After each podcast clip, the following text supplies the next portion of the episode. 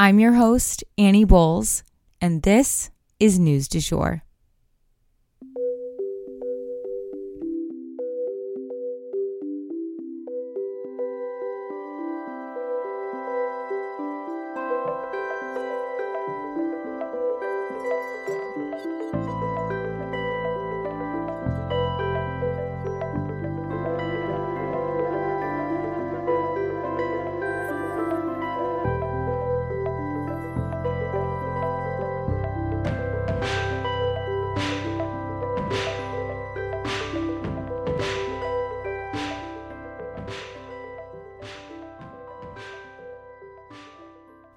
Hey everyone, and welcome back to the News du Jour, a calmer space to consume the news. So, I have my son recording with me today because this is a special episode and I was not planning to be making an episode today. That said, when I heard the news yesterday, I knew I was going to get flooded with questions from you guys, and I didn't want to make you wait until Monday to have a solid recap of this super important topic. So I'm just going to go over really briefly what I know as of right now from what I have gathered online. And I'm sure there will be more details coming out very quickly over the next few days. So I will continue to update you guys and refresh this episode as time goes on. But, you know, on January 6th and uh, uh, in the wake of the presidential election in general, I did a bunch of special episodes. So when there's these big news events going on, I know it's super important to update you guys in the moment. So that's what we're going to do today. So, former President Trump has been indicted on 34 different charges.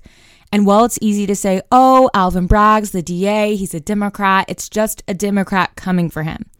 There was a jury, you guys, that made this decision. They're the ones who chose to indict him on 34 different counts. What does that mean exactly? It means they think there is enough evidence to charge Trump with 34 different crimes. Now, what crimes are these exactly? Well, we do know that it kind of encircles the whole Stormy Daniels hush money debacle. We assume that because of the list of witnesses that they've called, but it still doesn't really account for 34 different charges. So it's going to be fascinating to see what charges Trump is actually facing. It's typical for those charges to be revealed when someone appears in court for the first hearing. Now, this situation is anything but normal. We don't have an exact date for that, but as of the time I'm writing this, we have heard that Trump plans to surrender himself early next week, most likely on Tuesday. Standard procedure for this type of thing is to book someone at that point, you know, fingerprints, mugshot, the works. So it would obviously be the first time that a former president will have a mugshot taken.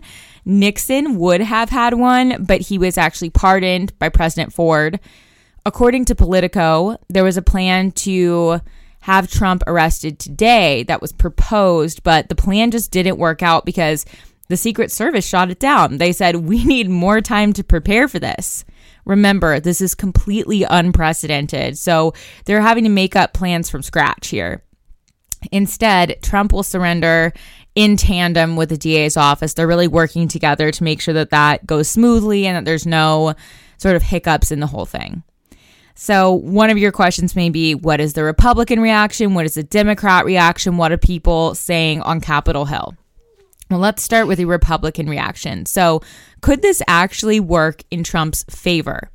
It almost makes him a martyr of sorts. And with all kinds of Republicans now running to his aid to defend him, people are already joking that they plan to put his mugshot on t shirts and kind of embrace Trump's perceived persecution as a badge of honor. But yeah, so the Trump legal team's reaction is really this is political persecution. You know, he hasn't committed any crimes, on and on. Tons of Republican figures, you know, some of the leadership have taken to Twitter to defend him.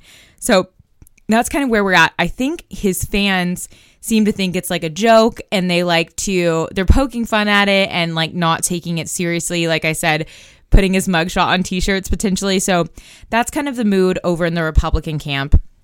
Whereas the Democratic camp obviously sees this as finally receiving justice and that it proves that no one is above the law. So that's kind of where things stand for right now. If you guys have specific questions that I haven't answered in this recap, definitely hit me up. Um, everything I hear, I'm taking note of so that I can continue to update you guys into the coming weeks. So it's definitely not going to be something that, you know, unravels overnight. This is going to be a longer story, but I just wanted to give you guys the details as we know them as of, let's see, 11 11 on Friday, March 31st. Stay tuned.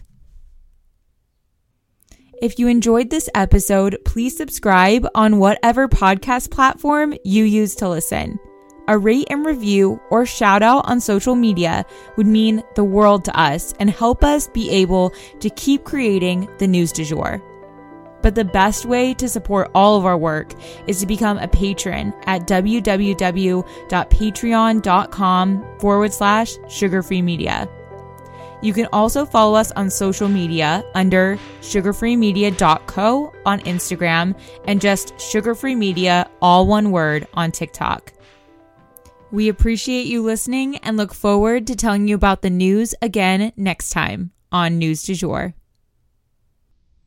Broadcasting from Oklahoma.